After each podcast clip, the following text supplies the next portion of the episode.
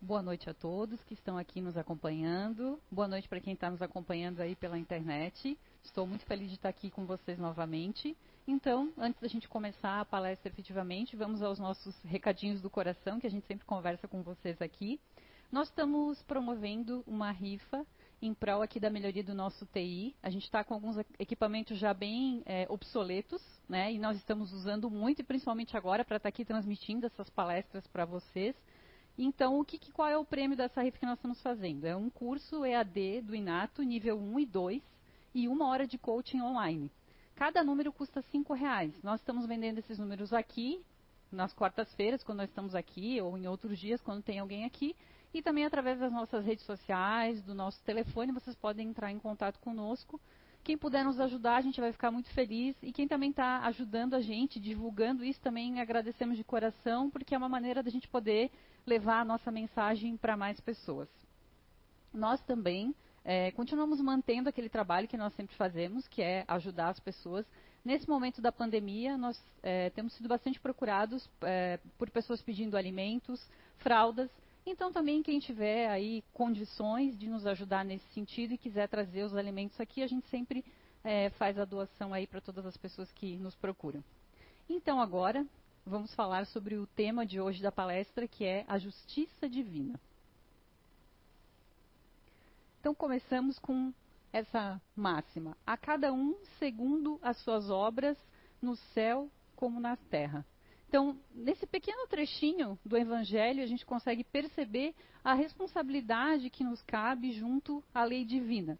De acordo com os esforços que nós empreendemos, a gente pode chegar mais perto do nosso objetivo que nós pactuamos lá atrás quando a gente decidiu reencarnar. Todos nós, quando voltamos aqui para esse planeta, a gente tem uma missão.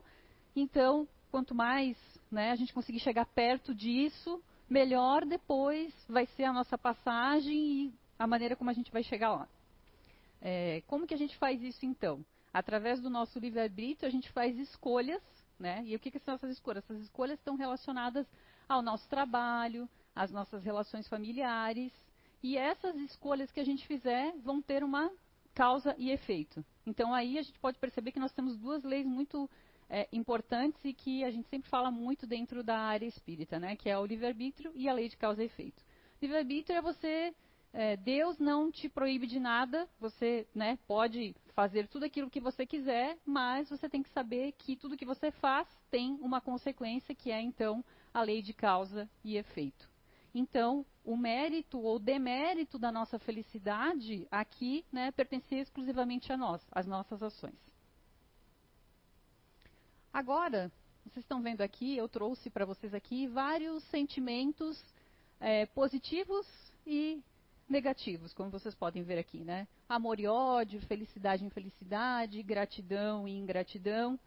E com certeza, nessa nossa experiência terrena, a gente já passou, já experienciou todos esses sentimentos. A todos, ou eu acredito, a maioria de todos, né? E muitas vezes aí nas nossas lutas diárias, a gente com certeza sempre pensa assim em algumas situações, nossa, como é, Deus é injusto comigo. Ou a gente vê algumas situações e a gente pensa, não pode haver justiça divina. Como que há justiça divina numa situação dessa? E aí então, com certeza, né, pensamos, por que Deus permitiria existir tantas diferenças e desigualdades no mundo, né? Então, ficam essas perguntas, né? Então, será que Deus ele pune as pessoas? Quais são os critérios que ele utiliza para fazer essa majorar essa pena que ele vai impor a gente? De que maneira que a justiça divina se estabelece? Como que ela funciona então? Primeiro, então, vamos falar um pouquinho do conceito de justiça, né? Todos nós já nascemos com esse sentimento de justiça inato, já nascemos com ele, ele está presente conosco. Né? Na verdade, a gente quer e deseja viver em um mundo justo. Né? A gente sempre é, tem isso desde a infância, nós somos criados e levamos esse sentimento conosco. E ao longo da história da humanidade também, a gente tem, percebe que essa ideia de justiça foi se aprimorando. Então, os códigos de justiça lá atrás, eles eram diferentes, a lei do talhão, olho por olho, dente por dente, e eles vieram se aprimorando. Então, as leis humanas, elas vão se modificando à medida que a humanidade vai progredindo. Então, com esse processo, mudam-se os hábitos, os costumes e as normas que regulam a vida em sociedade. Isso falando das leis humanas. Mas então, como é que, né, é, o que é e como é essa lei divina ou natural? Na questão 614 do Livro dos Espíritos, então, o Kardec pergunta: o que deve se entender por lei natural? E aí os espíritos respondem: a lei natural é a lei de Deus, é a única necessária à felicidade do homem. Ela lhe indica o que deve ou não fazer, e ele é só infeliz quando dela se afasta. E aí depois ele, ainda, ele prossegue. A lei de Deus é eterna? E os espíritos respondem, respondem, perdão, sim. Ela é eterna e imutável como o próprio Deus. E ele ainda pergunta um pouco mais. É possível que Deus, em certa época, tenha prescrito aos homens o que lhes proibiria em outra época?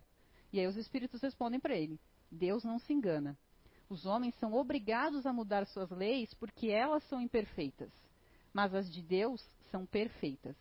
A harmonia que rege o universo material e o universo moral se fundamenta sobre as leis que Deus estabeleceu para toda a eternidade. Então, as leis divinas elas são perfeitas e imutáveis, estabelecidas por Deus por toda a eternidade.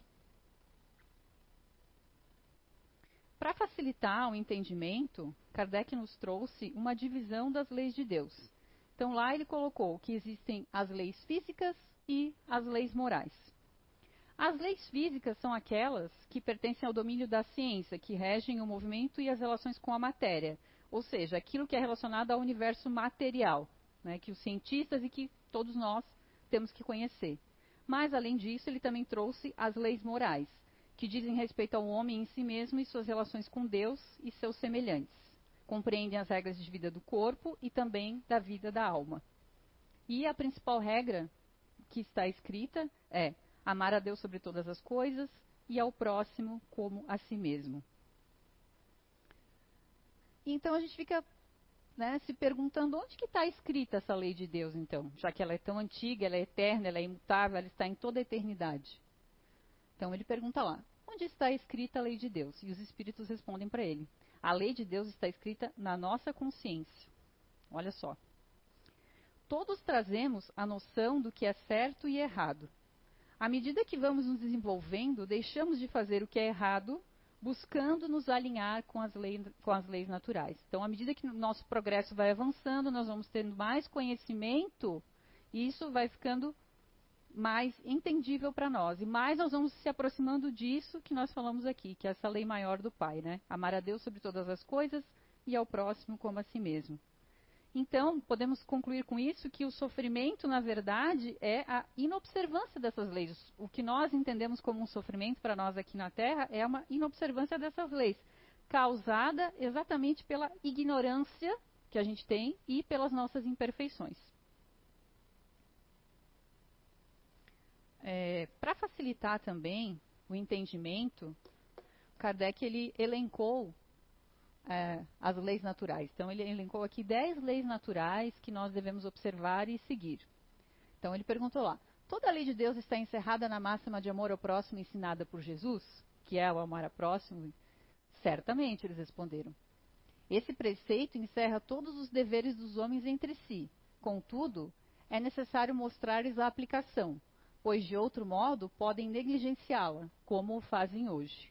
Os homens precisam de regras precisas os preceitos gerais e muitos va muito vagos, perdão, deixam várias portas abertas à interpretação. Então vamos conhecer agora um pouquinho quais são essas dez leis que Kardec nos trouxe lá no Livro dos Espíritos. A primeira delas é a lei de adoração. Essa lei de adoração, ela rege as relações espírito imortal com Deus. O que, que, é isso então? É esse sentimento de elevação que a gente tem de elevar o pensamento a Deus, essa atitude que nos aproxima dele. Nós temos é, essa intuição dentro de nós que há uma força maior. Então, essa lei de adoração é exatamente essa aproximação que a gente tem com Deus. E aí, quando a gente fala aqui em adoração, não é uma coisa é, é muito. Às vezes pode ser que algumas pessoas pensem que isso não é muito concreto, né? Então, eu quero voltar aqui lá no livro dos Espíritos, na primeira questão que Kardec fez aos Espíritos. Kardec perguntou para os Espíritos que é Deus. Ele não perguntou quem é Deus. Então, quando nós estamos falando aqui de Deus, nós não estamos falando de uma pessoa. Né? Então, por isso que ele perguntou: que é Deus? E aí os espíritos responderam para ele: Deus é a inteligência suprema, causa primária de todas as coisas. E ainda depois ele prosseguiu lá na questão 4. Onde se encontrar a prova da existência de Deus? E aí os espíritos responderam para ele: num, num axioma, não há efeito sem causa. Procurai a causa de tudo que não é obra do homem, e vossa razão vos responderá. Então, sabemos que essa uh, conexão existe, nós sabemos que existe uma força maior que coordena tudo, e essa lei de adoração está falando, está falando perdão, exatamente sobre isso. E uma das formas que a gente tem de entrar nesse, nessa sintonia com Deus é através da prece ou a oração. A prece, ela tem um poder imensurável é, nós, às vezes, não damos muito valor a isso, esquecemos ou deixamos de lado, mas ela pode ajudar muito, nos ajudar e ajudar as outras pessoas. Então, a prece é como se você tivesse um contato direto com Deus, como se você conversasse com Deus sem intermediários. E a prece, ela não tem necessidade, já falamos aqui em outras palestras sobre isso, não tem necessidade de você ter nenhuma riqueza de é, expressão, nada disso. Deus não precisa disso. Ele já sabe o que está fazendo falta para você. O que ele na verdade quer é que você faça uma prece sincera a ele, né? Realmente expondo aquilo que você está passando, o que você precisa. Então ele até coloca ali, né? Qual é a característica geral da prece? A prece é um ato de adoração. Orar a Deus é pensar nele, é aproximar-se dele, é colocar-se em comunicação com ele. Pela prece pode-se propor três coisas: louvar, pedir e agradecer. Olha só que importante, é uma coisa tão simples. Então, se nesse momento você está é, passando por alguma dificuldade, peça, peça ajuda, peça ajuda a Deus, peça ajuda a seu anjo guardião. Eu tenho certeza absoluta que você vai ser atendido, que você vai ser ajudado. Tire um tempinho do seu dia, da sua manhã, da sua noite e faça isso. Aí a segunda lei que Kardec nos traz ali é a lei do trabalho. Então, o que é essa lei do trabalho? É uma necessidade econômica e social. Então, ela propicia o desenvolvimento do mundo, o seu progresso e também para desenvolver as nossas faculdades intelectuais. Ela é econômica porque a gente precisa, enquanto estamos aqui na Terra, nosso sustento, então a gente precisa trabalhar. E ela é social porque há um intercâmbio nos trabalhos, né? Ninguém nasce é, tendo todos os conhecimentos. Então, uma pessoa ensina a outra e nesse intercâmbio nós vamos evoluindo aqui na Terra e vamos evoluindo né, na questão profissional e também na questão moral. A próxima lei que Kardec nos traz é a lei da reprodução. Essa lei da reprodução ela trata do nascimento, da sobrevivência e da perpetuação da espécie. É, nós sabemos, por informações, que tem muitos espíritos que estão esperando para reencarnar porque, como a gente sabe, o índice de natalidade aqui na Terra ele está muito baixo. E para que a gente consiga né, espiar e voltar, a única forma que a gente tem é ou a gente vai para um mundo é, inferior à Terra ou a gente vem para a Terra. Então, vamos aproveitar essa encarnação que nós temos agora, vamos tentar fazer o nosso melhor aqui, porque a gente não sabe quando que vai, né, vamos ter outra oportunidade, né, para passar pelas nossas provas e nossas expiações. A próxima lei ali que Kardec traz para a gente é a lei da conservação. Então, essa lei da conservação, ela fala sobre a manutenção da vida orgânica, da, evolução e da reencarnação. Então, Kardec pergunta lá, com que objetivo Deus concedeu a todos os seres vivos o instinto de conservação? Eles responderam, os espíritos, porque todos devem colaborar nos desígnios da providência. Foi por isso que Deus lhe deu a necessidade de viver. A vida é necessária ao aperfeiçoamento dos seres eles o sentem instintivamente sem sequer se aperceberem. Então, é, é, um, nós temos esse chamado instinto de sobrevivência, né? Isso é uma coisa muito forte que a gente tem em qualquer situação de perigo, né? Esse instinto está sempre nos alertando. Mas, além disso, o que, que esse, essa lei de conservação também nos traz? Que é, nós temos que, estar, temos que estar atentos, cuidar da nossa vida, porque quando a gente reencarna, é, fazendo uma analogia, como se a gente tivesse uma bateria. A gente tem uma energia, cada pessoa tem a sua, específica para o seu objetivo reencarnatório. E quando você acaba desencarnando ou morrendo, como a gente fala na linguagem espírita, você vai lá para o mundo espiritual e essa sua bateria ela não acabou ainda. Então há um contrassenso. O que, que você vai fazer? Você voltou, mas a sua, sua carga de bateria não está no final. Então esse, essa lei de conservação também nos lembra isso.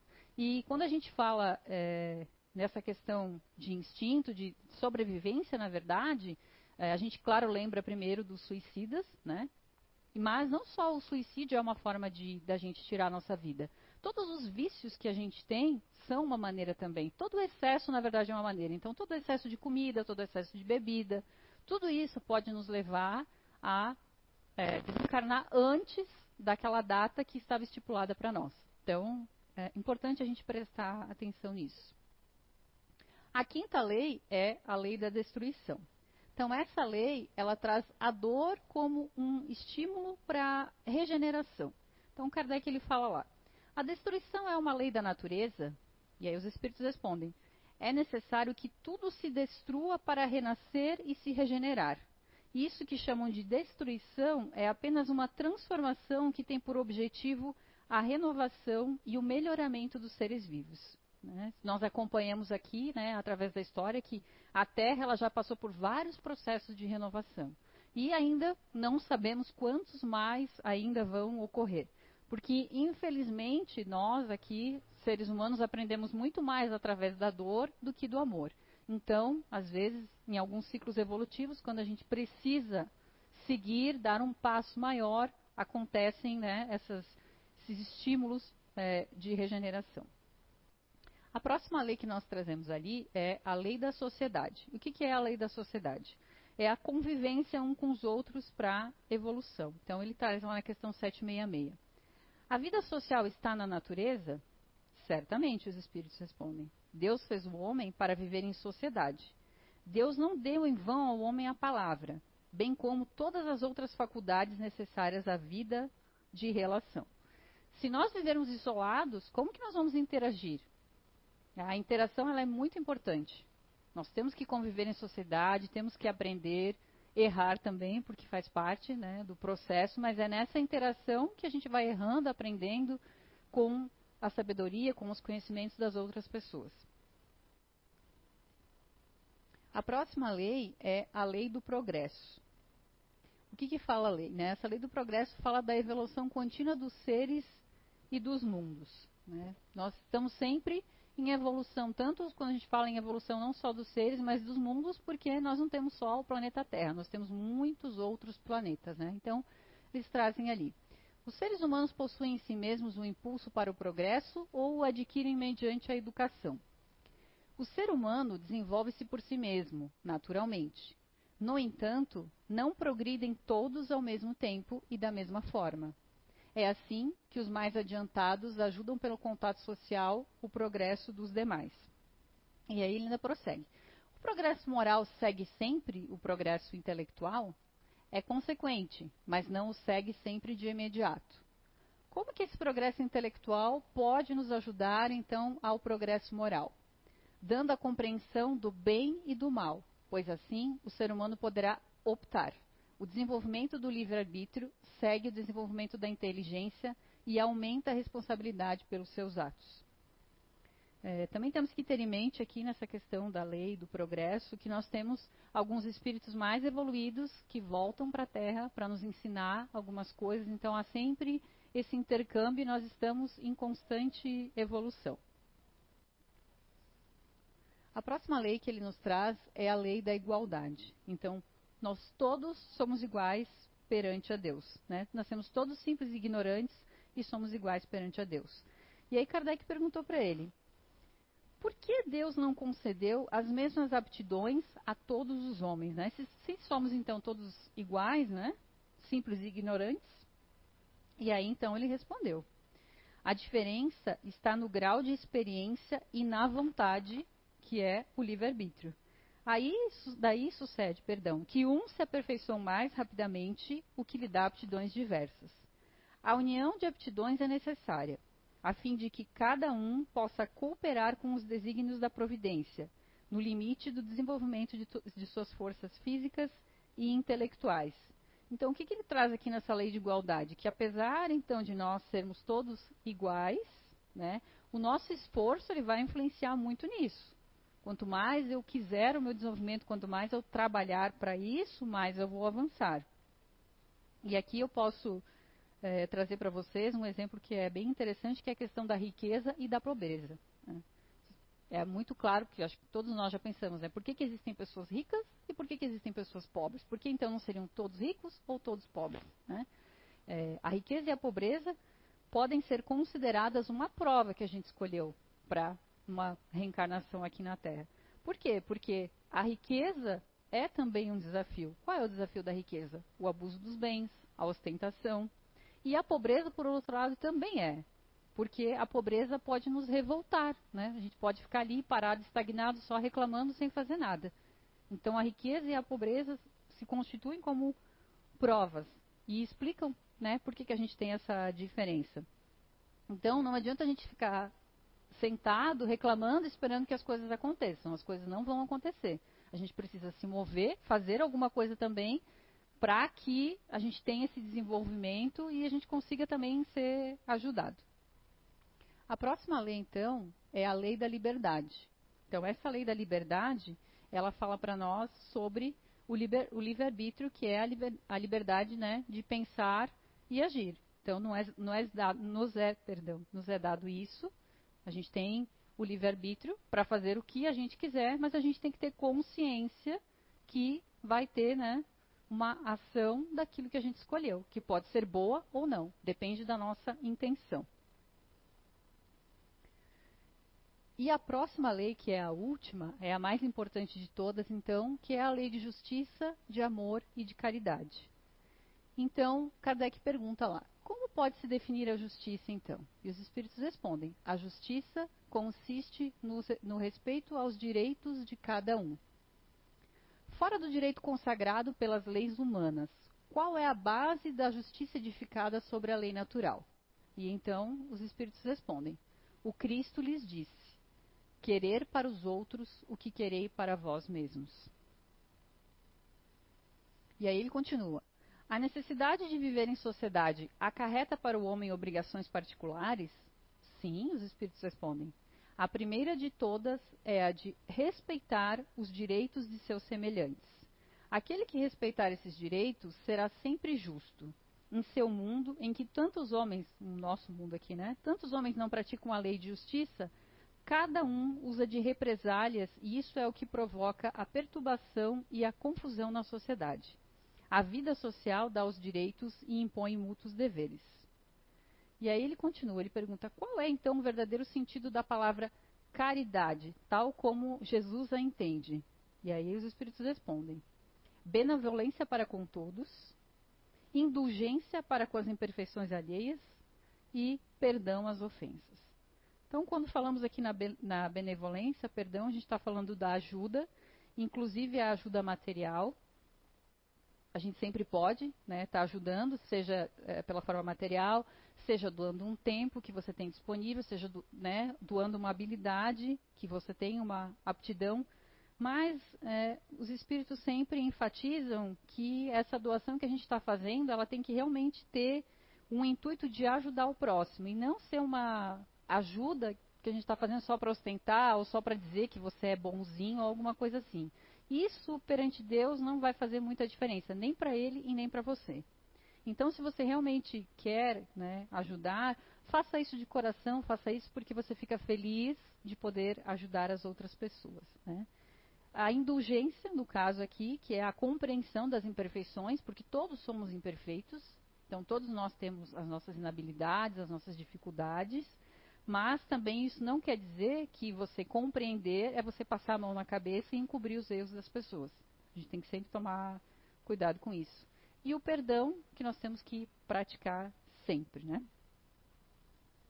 Acabamos aqui então de falar sobre as leis que Kardec trouxe. E agora a gente vai falar sobre um outro assunto também que é muito importante.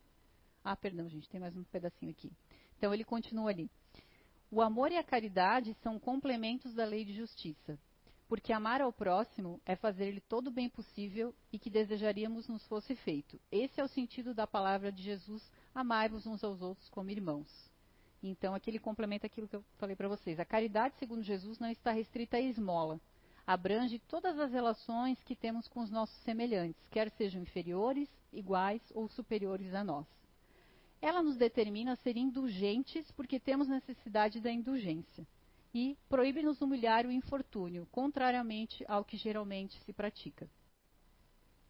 Então vamos falar agora um pouquinho sobre o bem e o mal. Né? Como então, Kardec perguntou para os espíritos, como então a gente consegue distinguir o bem do mal? Então os espíritos, de uma maneira muito simples, responderam: o bem é tudo que está conforme a lei de Deus, e o mal, tudo que dela se afasta. Assim, fazer o bem é proceder de acordo com a lei de Deus, fazer o mal é infringir essa lei. Logo, então, a lei divina ela é a mesma para todos, mas o mal depende da vontade que se tenha de praticar. Então, é a minha vontade que vai me levar a praticar o mal. E aí ele continua: O bem e o mal são absolutos para todos os homens? E os espíritos respondem: O bem é sempre o bem e o mal é sempre o mal, qualquer que seja a posição do homem. A diferença está no grau de responsabilidade. Então, muito importante a gente se ater a isso, né? As máximas divinas elas são pequenas, muito simples, mas muitas vezes a gente não consegue seguir isso. Agora vamos. Ai meu Deus, perdão. Por que certos espíritos têm seguido o caminho? Vamos continuar aqui ainda falando sobre o bem e o mal. Por que certos espíritos têm seguido o caminho do bem e outros do mal? Então Kardec pergunta para ele, né? Porque se a gente sabe a diferença entre o bem e o mal, então por que, que certos espíritos têm seguido o caminho do bem e outros do mal? E aí então os espíritos respondem: eles não têm o seu livre-arbítrio?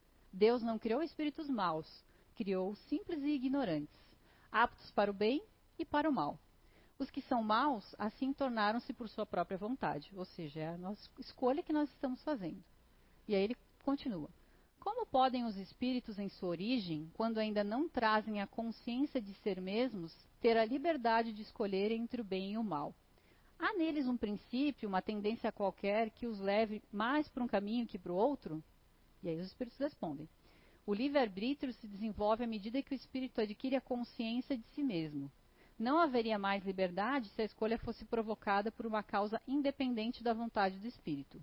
A causa não está nele, é exterior a ele, né, nas influências às quais cede em virtude de sua livre vontade. Então, fica acho que bem claro né, que a nossa inclinação para o mal é uma escolha que nós fazemos. Agora, então, vamos falar sobre o céu e o inferno. Vocês acreditam que existe céu e inferno? Essa ideia cristã que foi criada né, para nós, então, temos isso na cabeça, né, que ao desencarnar a gente tem dois caminhos, então, né? Se nós formos pessoas boas, né, nós entramos no céu e ficamos lá na presença de Deus, dos anjos. E se ao contrário, nós somos pessoas más, cometemos crimes, erramos muito, não há salvação e então nós vamos ficar em eterno suplício no inferno. Será que é assim mesmo que acontece? esse céu, inferno. Lá no capítulo 1 do Livro dos Espíritos, nós temos a questão 13 que fala sobre os atributos da divindade. Lá nos atributos, nós temos uma questão que fala sobre as qualidades de Deus, então. E ele traz que Deus é eterno, infinito, imutável, imaterial, único, todo-poderoso, soberanamente justo, justo e bom. Então, se Deus tem todas essas qualidades, é soberanamente justo e bom, será que nós podemos aceitar a ideia de que existe céu e inferno? Como que uma pessoa soberanamente justa e boa pode deixar que a gente vá espiar as nossas provas num inferno? Então, lá na questão 1011 do Livro dos Espíritos, Kardec pergunta então: Haverá um lugar determinado no universo destinado às penas e venturas dos espíritos de acordo com seus méritos? E aí os espíritos respondem: Já respondemos a essa questão. As penas e as venturas são inerentes ao grau de perfeição dos espíritos. cada um possui em si mesmo o princípio da própria felicidade ou infelicidade.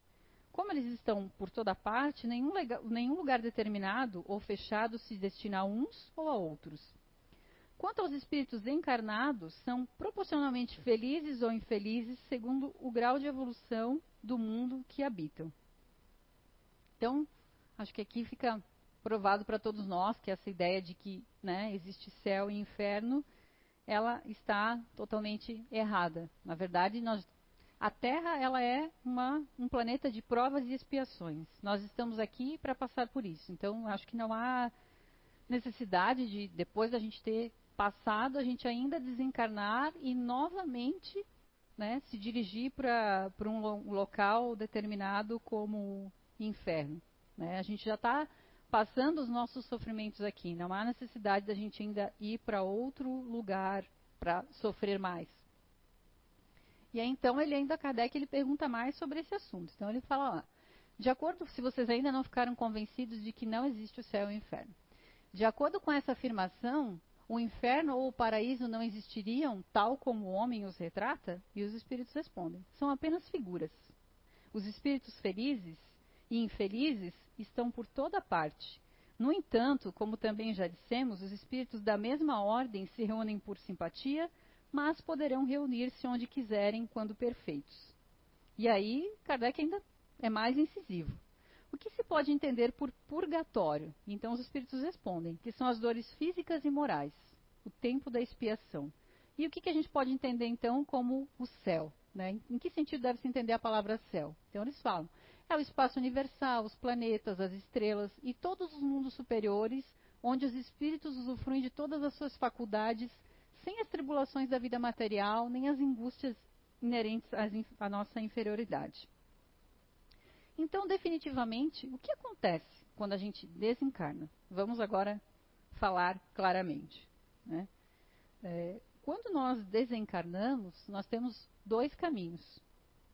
Se a gente teve aqui né, uma, uma, um estado mental e atitudes mais positivas, por afinidade, com certeza após o nosso desencarne, a gente vai ser recolhido e vai para uma colônia espiritual como essas que a gente já viu no, no filme Nosso Lar. Nós vamos lá, vamos ser ajudados, resgatados.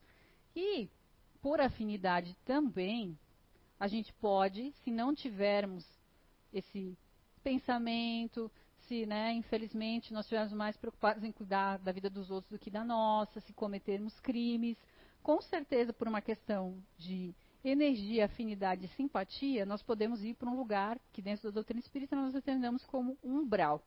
Esse é um lugar, e vocês podem, é, tem várias, tem vários textos, vários livros dentro da doutrina espírita que falam sobre isso, é um local onde a energia é mais baixa, ela é mais pesada, e ela está com os espíritos imperfeitos e sofredores.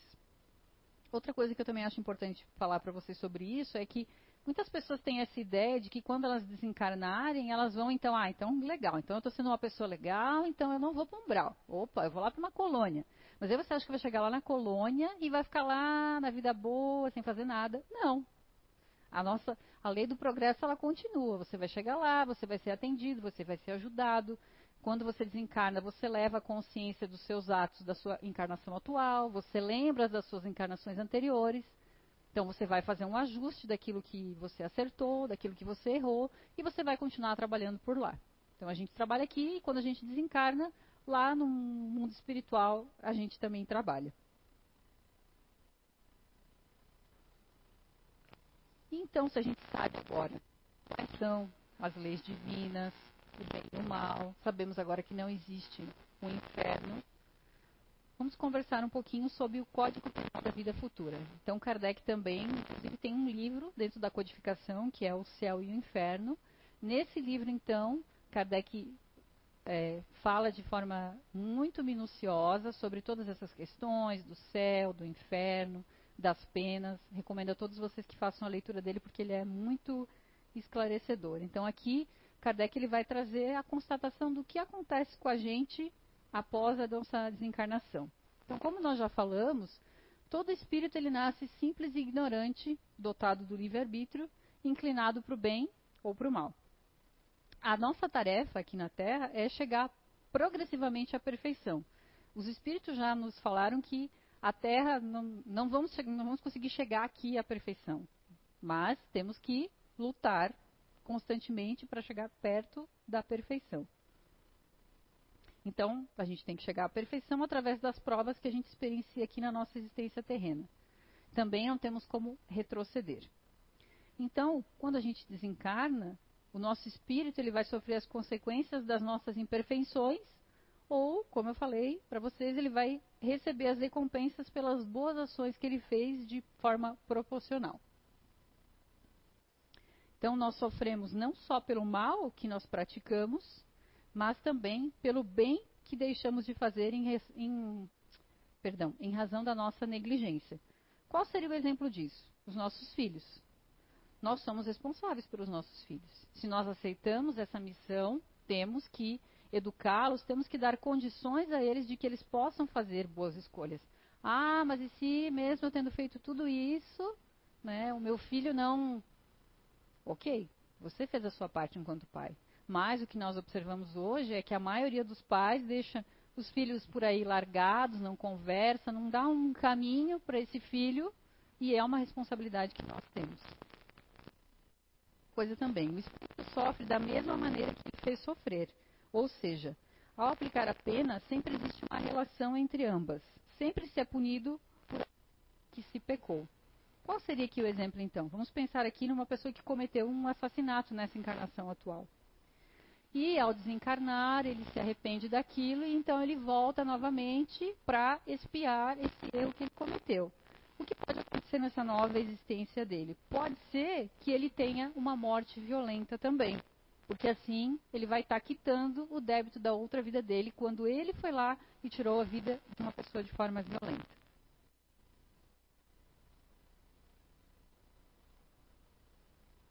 Geralmente, então, as causas dos nossos sofrimentos atuais são flagelos que impomos anteriormente a outras pessoas nessa vida ou em, vida, em vidas passadas.